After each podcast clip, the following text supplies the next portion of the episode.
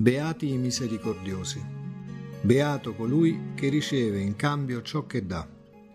Dice Gregorio, un dolore volontario che nasce per i mali altrui. E ancora, nel suo commento alle beatitudini, misericordia è l'attitudine di simpatia che nasce dall'amore verso chi è afflitto da eventi dolorosi.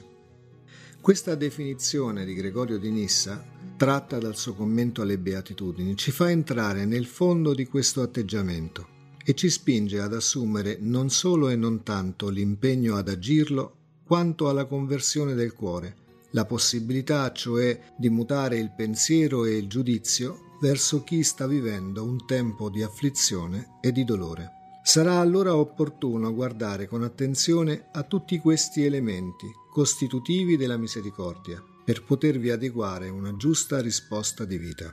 Guardiamo al primo aspetto. Dice Gregorio di Nissa che la misericordia è un'attitudine di simpatia. In questo modo egli intende affermare che non è ancora in gioco il sentimento o la sola dimensione emotiva che spinge verso le difficoltà dell'altro. Se così fosse, non potremmo contare su un atteggiamento permanente e virtuoso. Dice che è un'attitudine, vuole intendere che è radicata nelle motivazioni e nella volontà e si mostra in tutte le occasioni come un autentico atteggiamento del cuore. Un'attitudine di simpatia. Allora anche qui potremmo dire che tale capacità di sentire con la simpatia per l'appunto non è generata all'occorrenza, ma precede la situazione.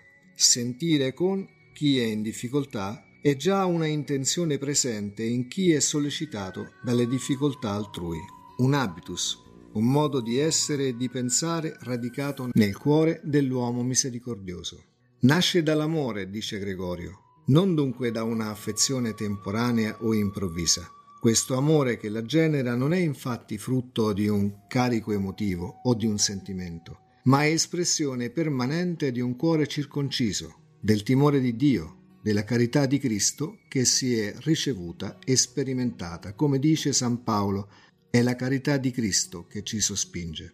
Se ne evince che la forza e la qualità di questo amore rimandano all'origine di una esperienza di misericordia ricevuta da Dio, incontrata in Cristo e inabitante in noi a causa dello Spirito. Dunque una genuina esperienza trinitaria.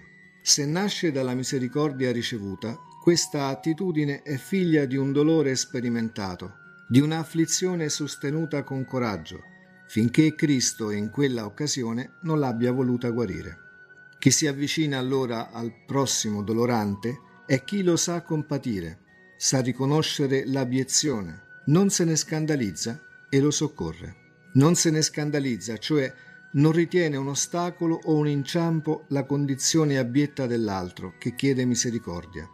Per contemplare l'icona della misericordia ci sarà allora utile guardare alla parabola del buon samaritano, là dove il sangue e le percosse ricevute dal malcapitato, costituendo un elemento impediente e uno scandalo per gli uomini della osservanza e del culto, il sacerdote e il levita, ricevono invece la simpatia, la compassione e dunque la misericordia dello scandaloso samaritano. Perché concludiamo dicendo che questo straniero inviso ha usato misericordia? Perché questi, sulle ferite contaminanti dell'uomo percosso, ha versato dell'olio, Eleon, vicino per assonanza ad Eleos, la misericordia appunto. Questa misericordia ha dunque la capacità di guarire le ferite dell'uomo a terra e il cuore di chi lo cura.